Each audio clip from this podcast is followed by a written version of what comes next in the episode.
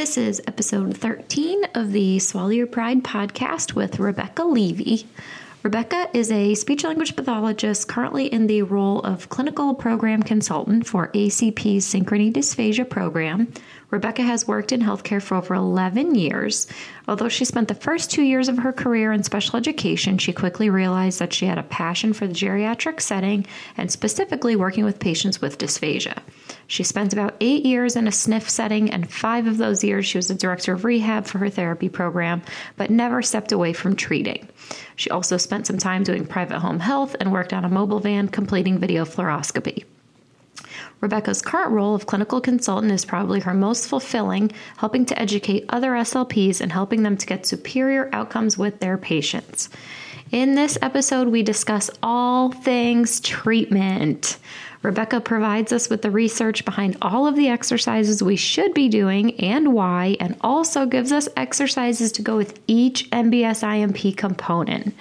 Furthermore, all of this is written out in the show notes at www.swallowyourpridepodcast.com. And since I'm feeling super generous this week, I even included my MBS IMP cheat sheet from my blog and added in the exercises for each component. Welcome to the Swallow Your Pride podcast. I'm your host, Teresa Richard. I'm a board certified specialist in swallowing and swallowing disorders, and I know firsthand how much confusing and conflicting information there is out there about how we assess and treat swallowing disorders. This podcast is all about bringing everyone together, getting on the same page, being open to new ideas, and using evidence based treatment strategies for our patients with dysphagia. So let's get into it. Okay, just a few quick announcements. This is the last week to take advantage of the Carolina Speech Pathology deals. You can attend the Understanding Fees course in Richmond, Virginia on November 17th. That's presented by Selena Reese. And then Evidence based practice in dysphagia rehab with Ed Bice is in Raleigh, North Carolina on December 1st. So go to carolinafees.com, enter promo code SYP for 25% off that. And then we also are bringing back the MedBridge deal this month for November. Um, since that was such a huge success, so many of you have given great feedback about that. I'm so impressed with the program they've got going on there. And also, if you guys are across the pond, anyone in the UK or Australia, you guys can take advantage of this also, which I know there's been a lot of people over there that have said it's been great. Um, but basically, for $95, for an entire calendar year. You get unlimited CEUs. There are so many awesome dysphagia courses in here by about the, the highest quality of researchers, teachers we have in this field, covering all disorders. So there's stroke, there's head and neck cancer, there's a whole gamut of, of all different disorders. But I do want to highlight the handouts that they have that if you use this SYP promo code for the month of November, you are automatically upgraded to the premium plan for still that same $95. So, what the premium plan includes is tons of patient education handouts and also a mobile app, which is so convenient when I'm driving. I can just put on one of these courses, listen to it in the background. I love that. These patient education handouts are top quality. I happen to know a few of the awesome people that created these, but uh, there's a handout for oral care, there's a handout for aspiration precautions, there's exercise handouts. So, how to do a supraglottic swallow, how to do an effortful swallow, how to do a Shaker. Uh, there's handouts all right right here that you can print out and give right to your patient. So, not things that you need to spend doing with beautiful images, also. So, just wanted to highlight that. If you guys want to take advantage of that deal, I know it's getting to be the end of the year and people need to get on their CEUs, but it's good for an entire calendar year from the day you set up. So, go to medbridgeeducation.com, select speech language pathology, select the premium plan, and then type in SYP as your promo code. And you will get all of these awesome handouts and the mobile app for free with that premium plan, free upgrade. So go ahead and take advantage of that if you can. Hi, guys, welcome back. I'm so excited. I'm getting ready to head to LA to go to ASHA tomorrow. Hope to see a lot of you guys there. Um, this week's iTunes review of the week, I was dying reading this. I finally figured out how to. Somebody on Twitter told me that how to access all the reviews from like other countries, which I totally had no idea they weren't all on iTunes. So I've been going through reading reviews from other countries, and this one is from this is from Australia, and this is by Bubble Hippie 77. And I don't know if you're a man or a woman, but we might just be spirit animals. But I was dying at this review. So Frankly, these podcasts have disturbed me. They are interfering with my comfort zone and making me take stock of the responsibility I have, not to be a complacent therapist. Since listening, I've found myself more thirsty for dysphagia based knowledge and underconfident about my ability to be accurate with hypothesis based bedside assessments, because I shouldn't be.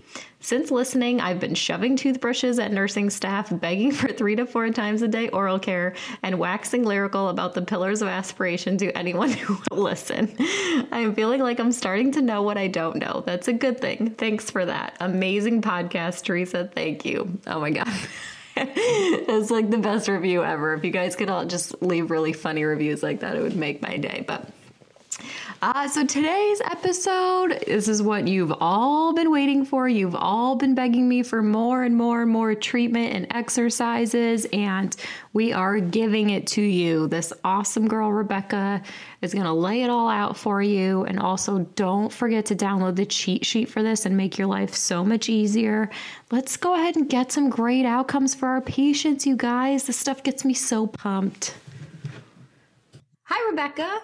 Hi, Teresa. How are you? Good. How are you? I'm doing great. Thanks. I'm really excited for this episode because I know a lot of people keep asking about we need more treatment. We need more treatment. People think there's like this magical box of treatment techniques out there that no one's talking about, which I have to assure them that there's not. it's just we've kind of been lost, I think, in thick and liquids land for so long. And now we know a lot more that we can actually do that we don't just have to slap a band aid on everything. So it's kind of where we're headed with this conversation today. That's great. So, yeah. All right. So tell everybody a little bit about yourself. So, my name is Rebecca. I currently work for Accelerated Care Plus. They are a company that provide continuing education and modalities to physical therapists, occupational therapists, and speech pathologists. I obviously work with the speech pathologist, and we have a device called Synchrony, which is SEMG biofeedback and so my job every day is I get to go and meet with other SLPs all over the country and provide education for them. You have the same role as Ed Bice, is that right? Yes, I have the okay. same role as Ed Bice. And actually, it was really great that we get to work together because I have learned so much from him. I think everyone that's listening to this is probably extremely jealous of you. they should be. Yeah. they should be. I get to teach them how to use our particular SEMG device. But I think the biggest thing for me is that I spend most of my time not just talking about how do you use the machine because the tools that you use are only as good as the clinician and the knowledge behind it. So Absolutely. I really focus the time that I spend with other people on what is the best way to treat your patients? What are the best interventions that we can do? And how can we use the tools that we have to get the best outcomes possible? Absolutely. And I, and I just was actually getting pulled into this eSTIM debate with Ed.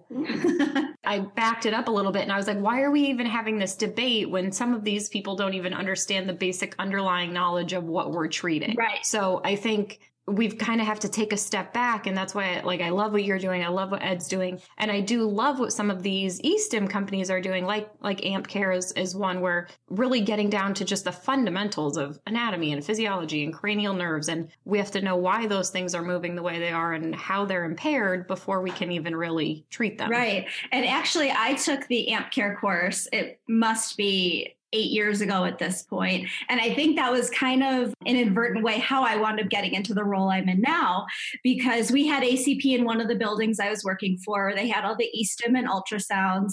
And I went and took this AMP care course and I met Ross and I just, I thought, oh my God, this is the greatest course ever. I learned so much from it. And they just had a ton of research in the manual that you get. And so I came back and the next time I, I saw our ACP rep, I went up to her and I was like, look at this research on swallowing, look at this research on swallowing, and when are we going to have something you know, with you guys for speech too.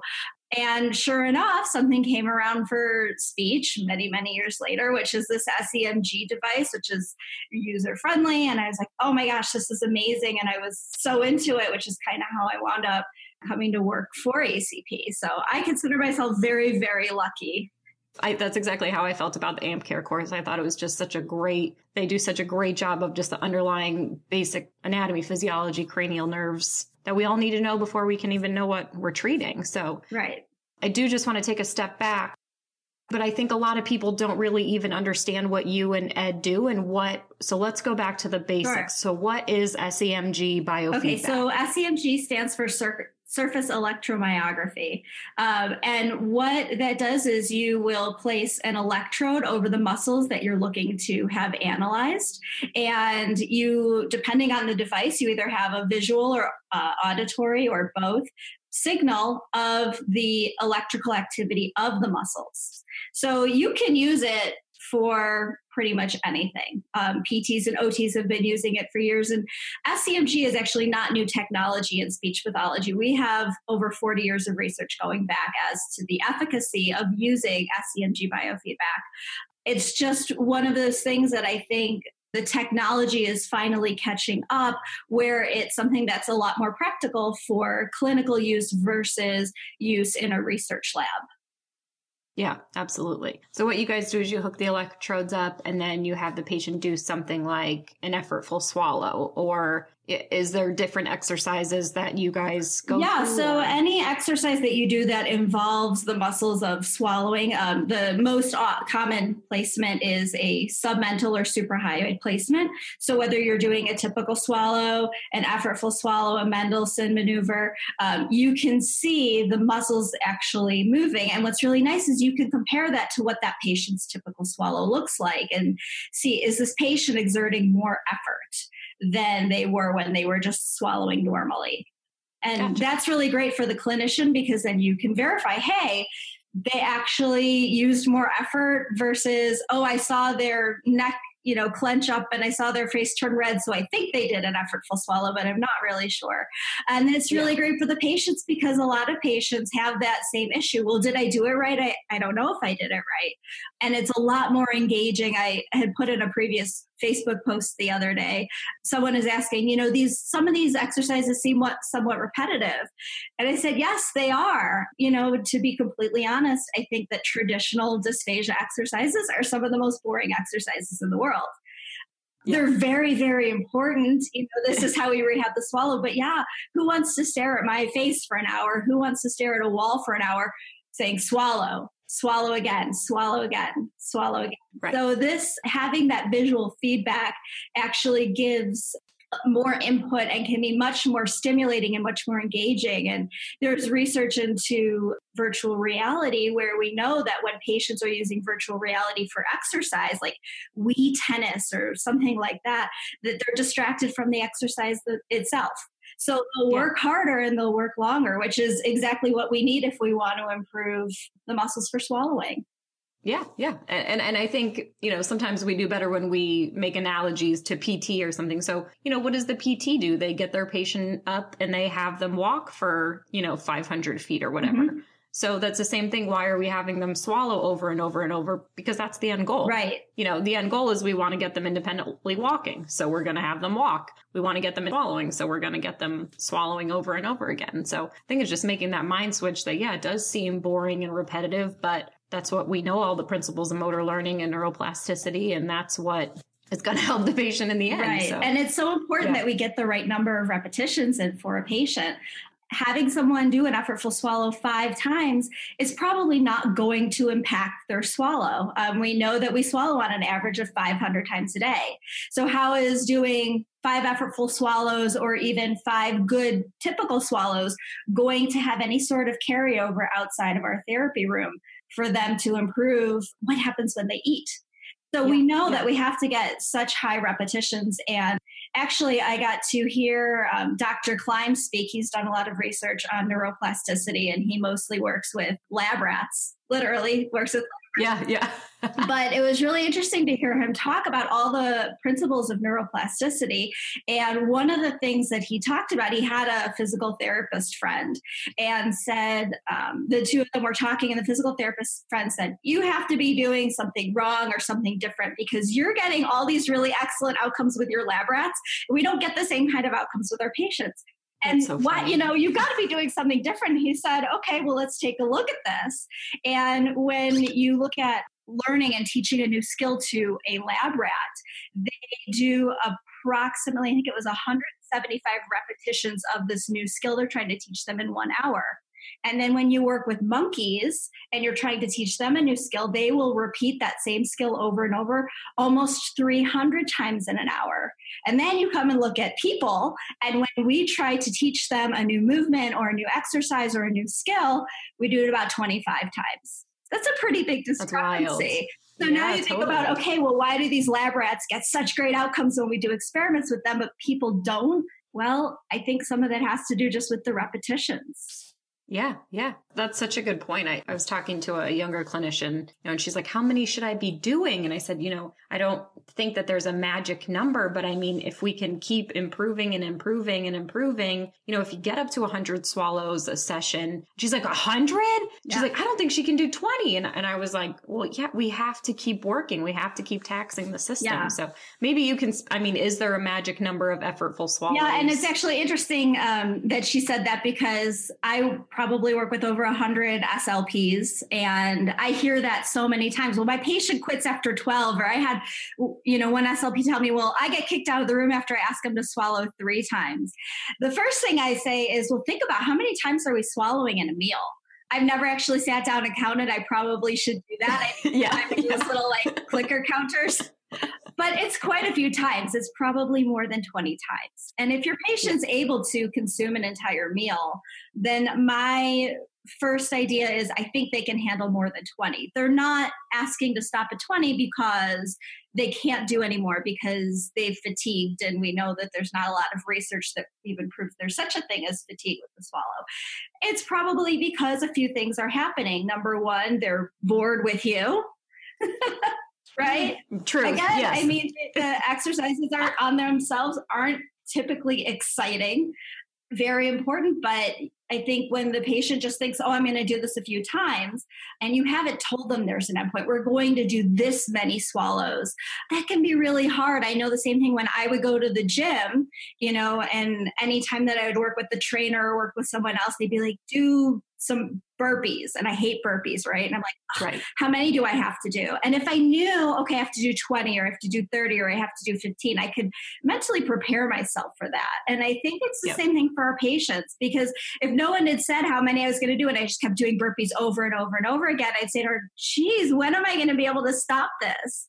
So yeah. for me, uh, one of the things that I think has brought a lot of success when we talk about getting higher repetitions for patients is telling them this is what I expect of you. This is not an easy workout. And this is a workout, right? When we do effortful swallows, this is like going to the gym. This is your workout for the swallow. So some of my patients, you know, I tell them you might wind up sweating and you might wind up breathing hard. And that probably means that it's working, that you're actually doing something right. And we're not going to stop till we get to this number. If you need to take a break, we'll take a break. We'll take as many breaks as you need, but we have to hit this number. And then they're like, oh, okay. And they may complain about it, just like I complain about every time I have to do burpees at the gym. But I yeah. do them, right? Because yeah. they know that that's what's expected. I know that's what's expected of me. Yeah. We don't have a ton of research that talks about number of repetitions specifically in swallow. And for anyone who's interested in research, this is my little plug. I implore you, please try to do some research about how many repetitions is the magic number.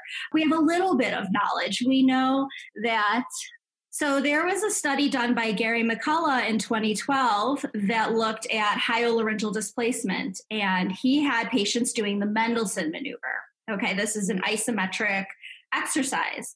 And what he found is after 20 treatments of patients doing the Mendelson maneuver, 30 to 40 times every single session, every single day, they achieved a rehabilitative effect. They were able to improve both hyolaryngeal elevation and hyolaryngeal excursion. And he also saw that there was an increase in UES duration. So this is just one study, right? We would love to see right. so many more studies, but I think that's a great jumping off point.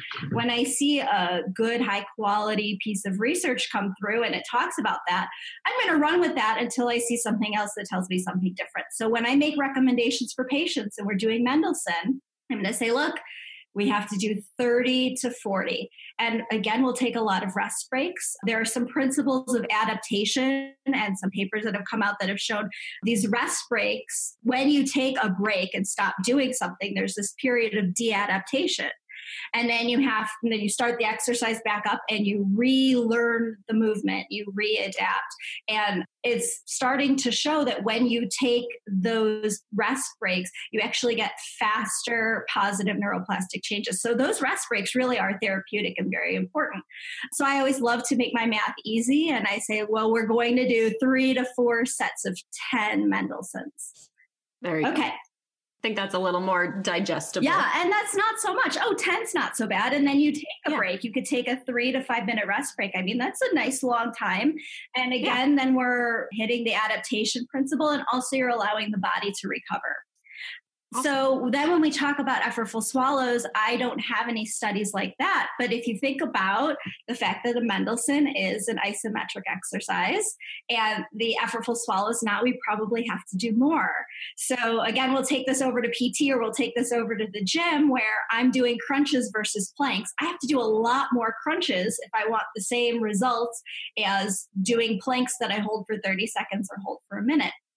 Then you look at some other uh, pieces of research, like Maggie Huckabee's study in 1999, where she had 10 brainstem stroke survivors, or Dr. Crary's research, where he had a group of stroke survivors and a group of cancer survivors, and they were doing effortful swallows for an hour. So they weren't looking at, do I need to do this many versus this many, but it was however many you did throughout the course of an hour. And on average, they're getting about 70 to 100 effortful swallows. So that 100 number you threw out really isn't off base. That's what we should be aiming for. Yeah, I'd heard it from other people, so I kind of just ran with it. 100 is a really great number. And again, you think about how many times are we swallowing on average, you know, 500 and something, up to 2,000 times a day. You really need to get that high repetition and to make a change in the swallow itself. So awesome. that's really important. And I like to break it down. I'll tell my patients, we're going to do a set of 25 and take a break. And we're going to do that three times, or we're going to do that four times. So now my patient knows what to expect. 25 is a pretty manageable number. It's really not hard to swallow 25 times in a row. And then the other issue that I encounter is my therapist saying to me, Well, I don't have enough time to treat. And I'm sure we could get into a whole other conversation about how the people are begging you to hit your productivity right? numbers. What do you mean you don't have enough time to treat? So I'm sure we could get into a whole other conversation about the ethics of making sure that we are treating for the time that the patient needs versus the time that insurance has said they'll pay for. I'm not going to go there today. Yes, um, totally fine. but what I have found is if you are pacing yourself, this is a really manageable number. We love to build up great rapport with our patients. I'm all for that because I want my patients to want to come down and work with me. But what I've seen is we bring the patient down. Oh, hi, Mrs. Smith. How are you today? What did you eat last night? Did your son come in to visit you? And all this time that we're chit chatting with our patients, we're really taking time out of the therapy itself. And then we do the same thing in between swallows. And I was very guilty of this. I was not always the therapist that I am today. And I've learned a lot over the last couple of years. But I used to say, okay, we're going to do effortful swallows. Ready? One, two, three, swallow hard. Oh my gosh, you worked so hard. Take a break. And then we'd sit and wait. And I'd like ask them about the weather and like if they went to bingo. Yeah.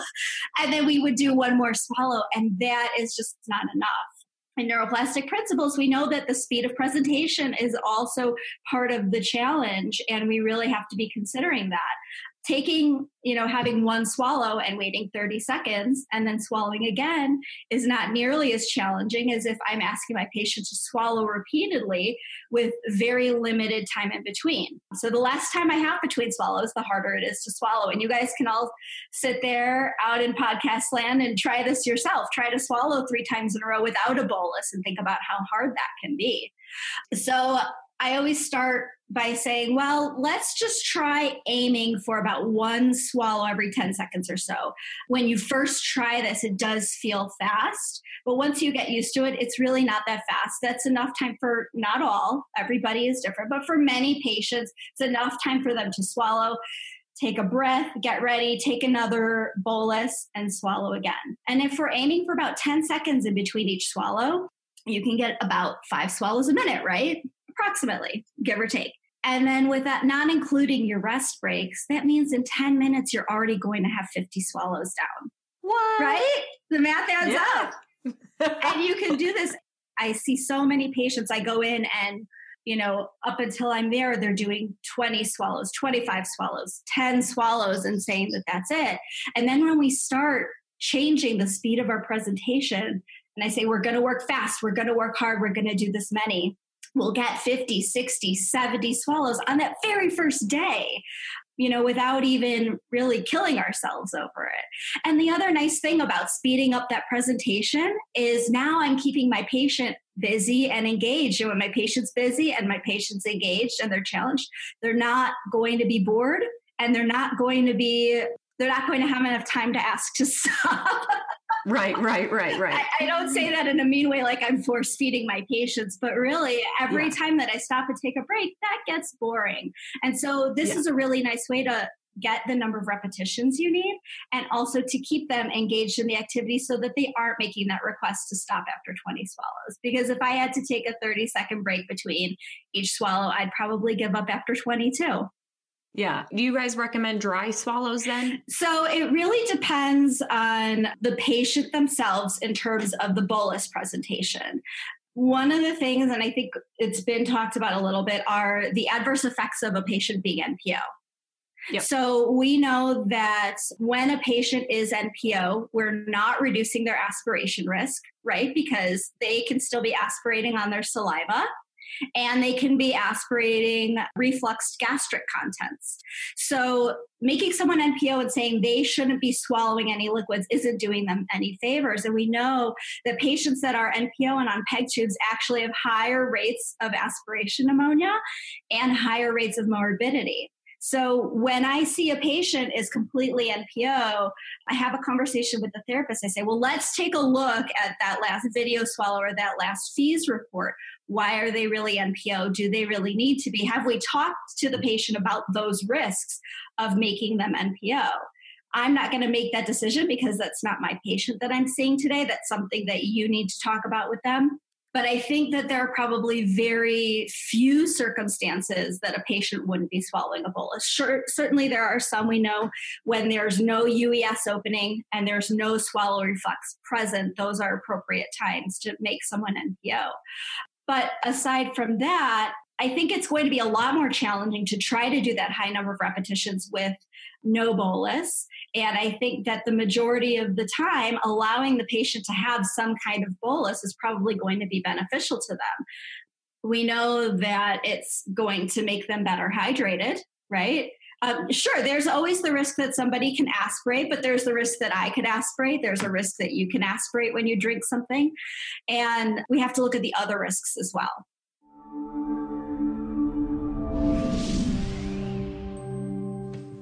Okay, so after I recorded this episode with Rebecca, I reached out to ACP because I'm a firm believer that the Synchrony biofeedback is such an awesome, awesome asset to our field.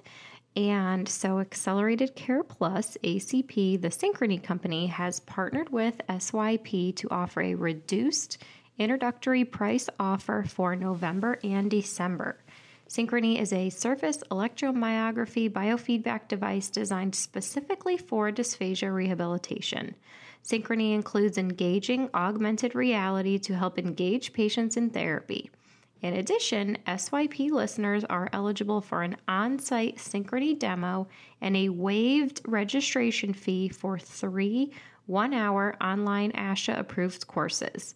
For more information, visit www.acplus.com forward slash dysphagia treatment or call 1 800 350 1100. And additionally, since you all know that Rebecca and I both just love the AMP Care program as well, they are offering $50 off any of their either online or live CEU courses. It's just such an awesome course with going over all the basics anatomy, physiology, the cranial nerves, and then also how eSTIM can be such a great tool to have in your toolbox. So you can go to swallowtherapy.com forward slash SYP to get 50 bucks off either a live or online CEU course. And that's for 0.8 advanced CEUs. So go check them out.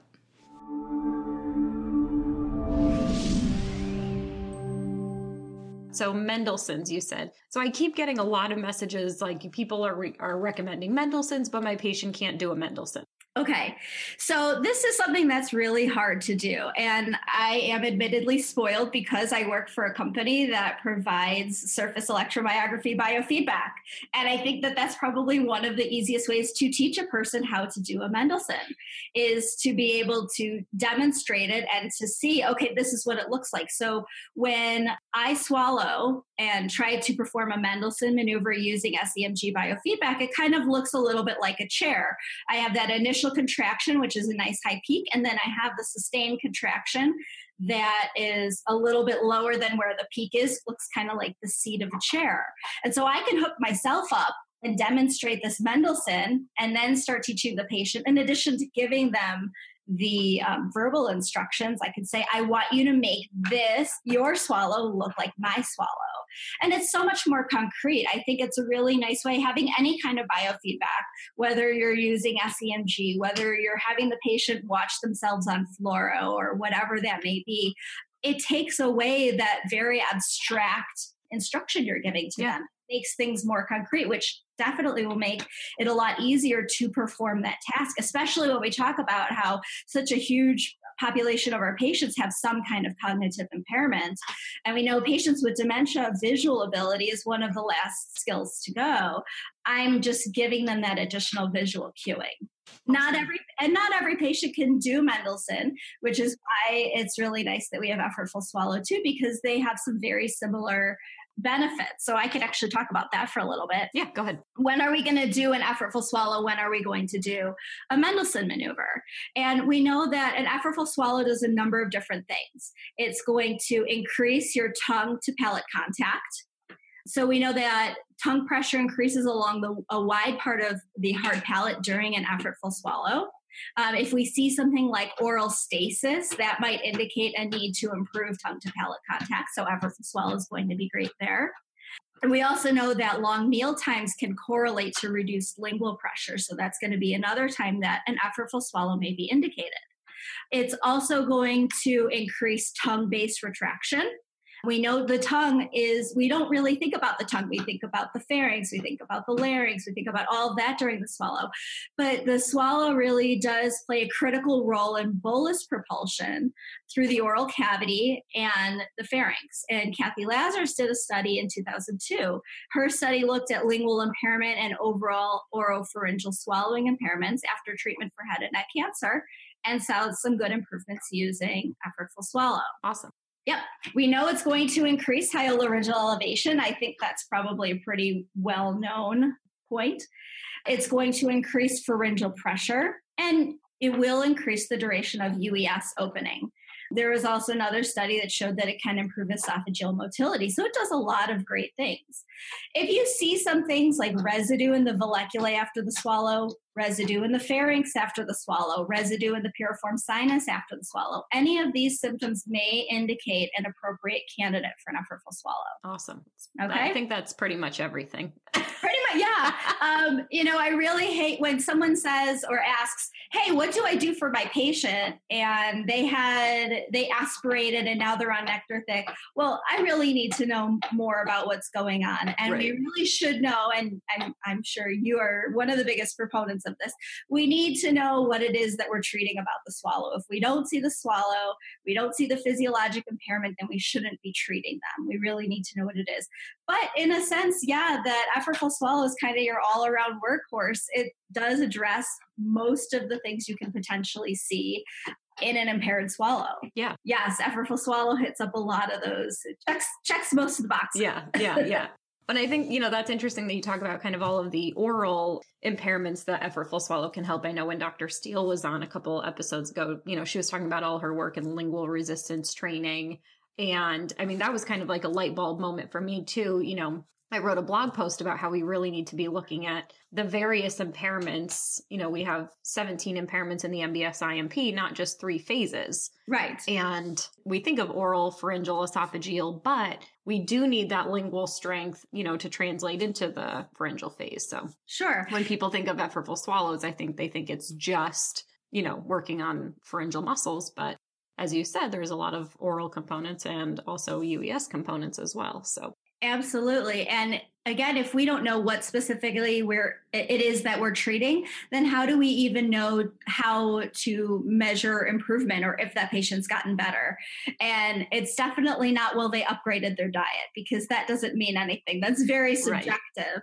But if I can identify that I have reduced tongue base retraction and now I do effortful swallows or I do something else and I go back and I can get a repeat swallow study done, then I can see has that tongue base retraction improved? Improved or not. If I'm just looking at what the bolus did during my instrumental versus what the physiology of my swallow is, then it's going to be a lot harder to determine did they really improve. And I think with where healthcare is going and where insurance is going over the next year or so, it's going to be really, really important for us to justify our treatments and to be able to prove that what we're doing truly is improving the patient. Yep, absolutely. Does the synchrony biofeedback does that provide any sort of objective data for improving muscle movement or is it just quantifying, you know, the amount that you're doing or so there are a number of things that we can do with SEMG and a number of things that we can't do with SEMG. As I mean, every tool you have, every instrument you use has its benefits and it has its limitations. So we know with SEMG biofeedback, we cannot identify specific impairments. I can look at the general shape of a swallow and see does that look like a normal swallow or does that look impaired? And that just gives me some more robust information in terms of, okay, this appears to be abnormal, but I'm still not going to say that for sure. If I see something, if I do not have an instrumental evaluation on my patient, they come in and I'm doing my clinical swallow eval, then I might do an assessment using SEMG, and that just might strengthen my my theory that the patient has an impaired swallow and might help me justify to my administrator if you have one of those administrators that doesn't love paying for instrumentals that might help me justify getting that instrumental for them. I can measure the duration of the swallow which is really nice. We do have some norms for that. And again i could look at that general shape. So am i seeing certain things? Like i can see a swallow and then maybe they re-swallow but it's not going to let me assess the patient. I am going to look at those things and then I can always go back in another week and see did did this trace line look any different? So does it appear that they're making progress? I don't know for sure, so I'm certainly going to take it with a grain of salt. But that's really nice considering you can go 4 to 6 weeks before you get another fluoro or another FEES. And you don't want to sit there for 4 weeks saying I'm doing this exercise over and over and over and at the end of 4 weeks I go in, get my instrumental and oh, I'm sorry, you know, those those four weeks that I just spent all that time with you and your insurance company spent all that money, nothing happened. So sorry. Whoops. So that's nice because then I do get some objective features that will help me determine is my patient making progress or not. Cool. So I don't feel as much in the dark.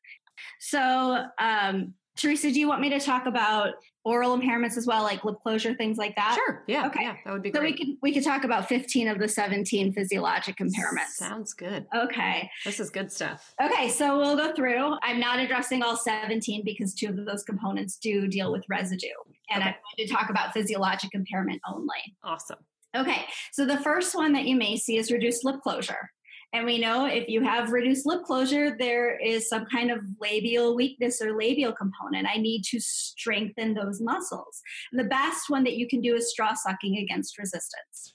Okay, so you're going to take a straw and you can use increasing thicknesses for the patient to suck against or potentially use your finger to occlude as the resistance. And this is better than a lip press because with the lip press, you have no way to control the resistance. Once you've pressed your lips together as hard as you can, that's it. There's no way to. There you go. There's no way to pick up a heavier weight. Right. And we know from exercise physiology, if you want to get stronger, you need to increase that resistance. I'm going to go to the gym and start with a one pound weight for my bicep curls. And after I've been doing that several weeks and I can do my bicep curls no problem, I better increase to a two pound weight if I ever want to be able to pick something up that weighs more than one pound. right. Just It's- imagining Rebecca and her pink two pound weights. Yeah. Every every day for years, nothing else, right? And it and it seems when we think about that, it seems so ridiculous that well, of course I would go to the gym and Right. get stronger. I'm going to increase my weight. I'm going to increase my resistance, but we don't carry that philosophy over very often into dysphagia and. We don't necessarily know that there's always a strength component because we don't have a way to measure strength. But there are times that you may be able to suspect that there's a strength component based on all the other things going on with the patient. So, certainly, if you are deciding that strength is a component you probably need to address, then you better be making sure that you're increasing your weight. This kind of goes back to well, do we do dry swallows on a patient or what's the bolus when we do effortful swallows? And so, I'm going to make my bolus selection based on what I'm able to see the patient successfully do. And after they have a certain number of successful repetitions of that effortful swallow, I'm going to increase the resistance if I want them to be more challenged. So that may be a strength component. Maybe that's not even addressing strength. Maybe it's addressing something else we don't know about. But I do know that I need to increase resistance and make that challenge harder because, you know, difficulty is a neuroplastic principle. Yeah. So then I may either increase my bolus volume, which would require faster trigger of the swallow, or it would wind up with a faster swallow, or I'm going to increase the viscosity that I'm giving to the patient because we know the thicker the liquid, the more pressure is required to swallow it. Yep. So certainly that's really important. Interesting. So going back to lip closure, we're going to do straw sucking against resistance, and slowly over time, as that person becomes successful, we're going to increase the resistance that they're sucking against. Um, and again, this is an isometric exercise. So we don't have a million pieces of research that talk about how many should I be doing, but just going back to McCullough's research on the Mendelssohn maneuver, because that was an isometric exercise, then I'm going to start there. That's the piece of information that I have. So at least I have a jumping off point of, well, do I have to do 10 or do I have to do 30 or do I have to do 100 of these? When I am seeing a patient, I'm recommending 30 to 40 when we're doing isometric exercises. Okay. Awesome. So the next thing is tongue control during bolus hold. Yep. And we also have palate to base of tongue contact. And a really great intervention for that is tongue exercise against resistance. A great way to do that is if you have an IOP. And I don't Yeah. work for the IOP companies, so Yeah. you know it's not a plug or anything. But IOP is a really great way to measure tongue pressures, and that is something where we can actually measure strength. We can't measure strength of the swallow when we're talking about the pharyngeal phase, but we can measure tongue strength. And so that's a really great tool if you're able to get that. I know you guys should all be putting that on your wish list. Yeah.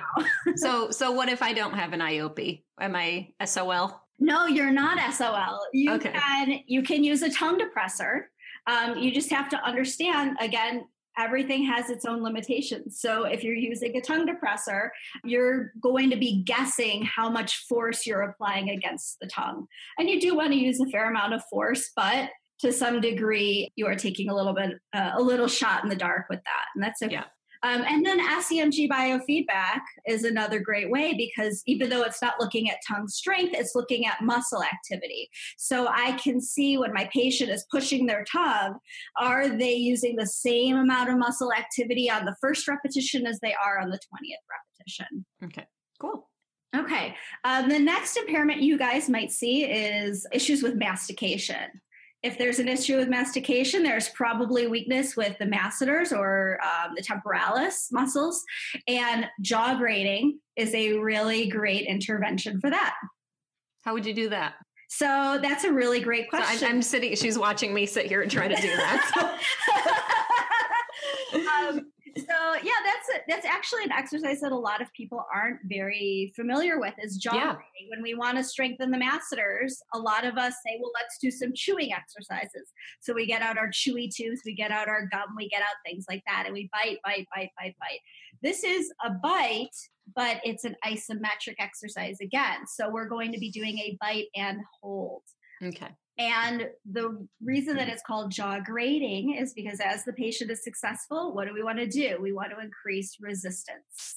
And so we're going to increase the grade of the jaw or how far open the jaw is. So you can do that with bite blocks or with tongue depressors and slowly start increasing the number of tongue depressors that you're using on either side between the molars. Gotcha. Cool. Okay and tongue exercise against resistance can potentially be another great intervention as well. If we are noticing issues with bolus transport, tongue exercise against resistance can be a good a good intervention. Okay. Okay. So if we're using a tongue depressor, sure. Are you holding the tongue depressor laterally? Like is the tongue being moved from side to side? Are you holding it on top? Are you holding it on the bottom? What's the tongue is a hydrostat, so we can potentially have the tongue work in any direction and we will be working the appropriate muscles. So patients can go up, down, or side to side. The only direction I do not recommend is out because sticking your tongue out really isn't functional for the swallow. And we know that we want our exercises to be as functional as possible so they have as much transference as possible to improve our swallow. Interesting. Awesome. Yeah. So also, you know, we I'm sure we all have those cue cards with all the different exercises that card stock with the mirror in the center that recommends, you know, all these different oral and swallowing yeah. exercises you could do. And so many of them have to do with saying ooh, ee, ooh, ee, or yeah. your tongue out. Yeah. Uh, yeah. But there's really no time that you ever need to stick your tongue out when you're trying to eat or swallow. So let's stop asking our patients to do that. Yes. Yes. So the next component we can look at is tongue-based retraction. Okay, we talked about that. Effortful swallows are a really great intervention for that. Um, another intervention we can potentially do is a tongue pullback. So you would be holding the tongue with a piece of gauze and asking the patient to actively pull their tongue back into their mouth against the resistance, which would be you holding their tongue. So, Teresa, I have a question for you. Yes, ma'am. Okay, we see a lot of this on the different Facebook boards, but we have scenarios where a patient has reduced tongue base retraction. And what is one of the exercises you see a lot of people talking about that you and myself and Ed and so many other of others of us are like, no, don't yes. do that. And you're not seeing me recommend today. What yes. is that exercise? It, it's the Masako. It's the Masako. Yes. Okay, so why am I not recommending a Masako? There are a couple different reasons for this. First of all, we don't have any evidence that has shown that it improves tongue base retraction right? So I like to make sure that my interventions are backed by evidence. And there was, in fact, one study that showed that maybe it does something, it might improve posterior pharyngeal wall movement, but the conclusion was that more study uh, studies and more research needed to be done to determine if this was efficacious. And we don't really have anything since they recommended us looking at it more. Gotcha. The other thing is when we do a Masako, we are biting our tongue and anchoring our tongue in place. So when we swallow, we're not allowing the base of our tongue to move back. So it's not doing what we want it to. And even if it is improving posterior pharyngeal wall movement, we have to think about the fact that we're trying to rehabilitate a swallow. We're trying to normalize the swallow as much as we can. And what this does is it is now teaching an abnormal movement. That's not functional swallow. But based on what we do know about neuroplastic principles, about transference and things like that, we do know that that's really not the best way to be practicing a swallow and to, to be teaching someone to swallow differently anecdotally, I did meet an SLP who was doing the Masako with her patient. She was practicing it as she had him do it. And she said after we did a whole bunch of them, I went home that night and tried to eat dinner and it was it was a very odd feeling. I felt like I had to like relearn how to swallow. Yeah. So in one person's experience, she found that just doing Masakos for one day kind of changed how she swallowed later that night. Interesting. So just an anecdote. Yeah, yeah, yeah interesting. Yeah. So now we can we get into more of the pharyngeal phase. So one component we're going to look at and hopefully when you guys are either getting your reports or for those of you that complete video fluoroscopy or complete FEES studies, it would be so nice to get a report that commented on all of these 15 or 17 physiologic processes because it would make the treating clinician's life so much easier because then I say, oh, you've got this problem. Well, I know exactly what to do here. Um, just my little two cents. Yeah, yeah. I know I know there's been a lot of debate with with FEES versus MBS and I there's nothing I hate more than that verse word because right. we're all just trying to get on the same page. But just because I'm such a proponent of FEES is right. because it's just so accessible in my state. But I always, people ask me, which is better? Which is better? And my answer is always my answer is the one that gives you a solid report that you can actually treat with. Sure. Because even though you may think that a modified is the best for patient A and all you get is, you know, they aspirated once and they're on honey thick, there's not there's not a thing you can do with that report now with that, you know. There are advantages and disadvantages to both types of yeah. instrumental studies but they're both good and they're both considered the gold standard. And so if I'm in a building and I only have access to one, that's fine. That's okay. Yeah.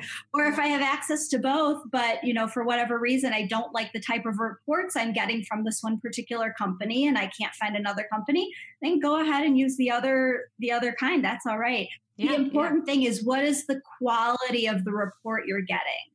How much information are you getting from that and how is that helping you treat your patient i know that is literally my bottom line with with everybody sure. i mean i can't it's gotten to the point that we can't even talk about the pros and cons of one versus the other because we don't have solid reports across the board from everybody. So until everybody steps up their report writing game and their interpretations, then, you know, we can't even have that conversation. Right. And there were a number of times, and I won't say whether it was video fluoroscopy or FEES, but there were a number of times that I would get a report back and it would say, patient aspirated on thin liquids, patient penetrated on nectar thick, recommend da da da da da. I'm thinking, okay, that's nice that you think that this patient should eat that, but like, what the heck happened in that time that you were doing that?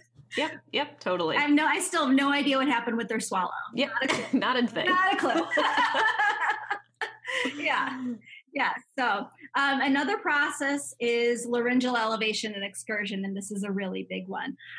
I have seen reduced hyolaryngeal elevation and excursion on almost every single report I've ever got. Isn't that kind of interesting? It so is, no matter who I've sent out for an instrumental exam, they all come back with reduced hyolaryngeal elevation.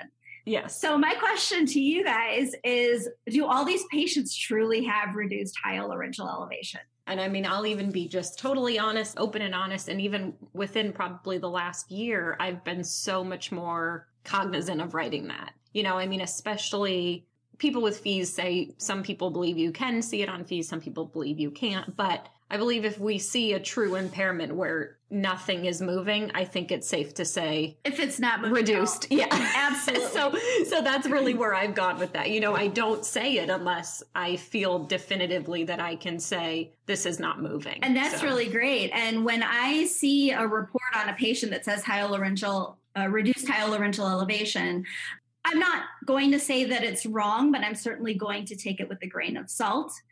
One thing, uh, Bonnie Martin Harris has speculated that ha- how we can actually determine if there's adequate hyolaryngeal elevation. And so, what she recommends, and I'm sure that we have, I've never seen a report that's actually taken the time to sit and do this, is you measure the distance from inferior C2 to inferior C4. And then you're going to compare the hyoid bone at, uh, at rest to the point of greatest excursion and measure that. And the difference should be one and a half times that original distance. So, unless we are breaking out our rulers and measuring yeah. that screen, yeah. then I think we need to be really careful about either reporting on it or taking that as like absolute fact. Well, I don't have access to fluoro, but I'm challenging all of you that do. I want to start hearing that you're doing that. So it would be so cool if you did. Could you imagine like a radiologist walking by, seeing us with the rulers up against the screen? I know, I know. Everybody's like, I don't even have time to push the dang button and give them another swallow, let right. alone get out your ruler and protractor. Right. But, but maybe if, if someone does right. do it for us. right. And then that depends. Is your software, you know, a one to one ratio of the image you're seeing versus the size in real life? So maybe some of you will not be able to do it, or some of you think that this is absolutely a ridiculous thing that I'm requesting. but if that's the case, then just be aware that when we report on reduced hyolaryngeal elevation, it may not truly be so. There is a huge variation in normal. In hyoid elevation, we're talking a difference, and this is the normal range 5.8 millimeters to 25 millimeters. That's a huge difference, and 5.8 millimeters is pretty darn small. Yeah. Yeah, I don't I don't believe about. you can see that from the naked eye. I mean, that's what that's a half a centimeter. Yeah. right? How big is I know. What do they say? Your a centimeter is like is your pinky fingernail. We should ask our friends so that are listening over in, in Europe how big that is. Yeah. I, I don't know without looking at it. I know. but it's tiny regardless. It's really small. oh, and then on the flip side, you said up to 25 millimeters. Right. So that's two so, and a half centimeters. Yeah. So, but then think of, you know, the, on, again, on the flip side, we have those patients that are almost just making a pumping motion and still not eliciting a swallow. So even though you're right. seeing hyolaryngeal elevation, it may not be doing anything. It may not actually be triggering the swallow. Exactly. Exactly. I know a lot of people are looked at me like I had 10 heads when I said that, so I just wanted to say that again. but when we do see that, um, an intervention, a great intervention is an effortful swallow, and another great intervention is Mendelssohn. We know that both of those exercises improve laryngeal elevation and excursion. Awesome. Another thing we see very commonly is reduced epiglottic movement.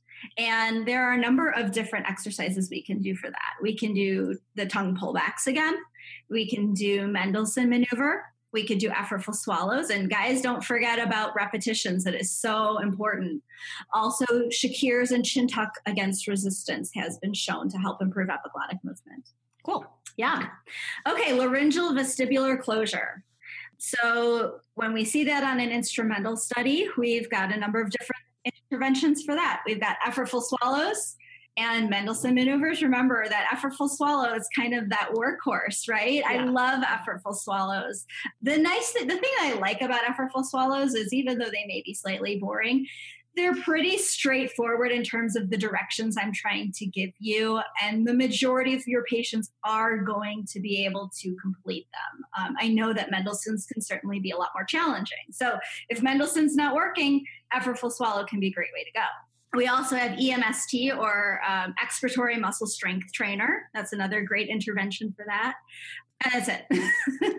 All right. okay. I thought I had one more line, but I don't. That's okay. That's if I have issues with pharyngeal stripping and contraction, what's my best intervention? Well, my research tells me effortful swallow is the way to go. And for upper esophageal sphincter opening, we talked about this. We know that effortful swallows are a great intervention for that. We know from Gary McCullough's study that Mendelssohn's are a great intervention. Again, this is one of the study. This is the study where he looked at the patients and after they did 30 to 40 repetitions every day he did see rehabilitative effect and chin tuck against resistance slash Shaker can also be another good intervention to help improve ues opening all right so that's that cool yeah awesome so that's everything. Yes. And thank you, Bonnie Martin Harris, for your 17 physiologic processes. You're awesome. You're awesome. she is pretty awesome. Yeah. All right.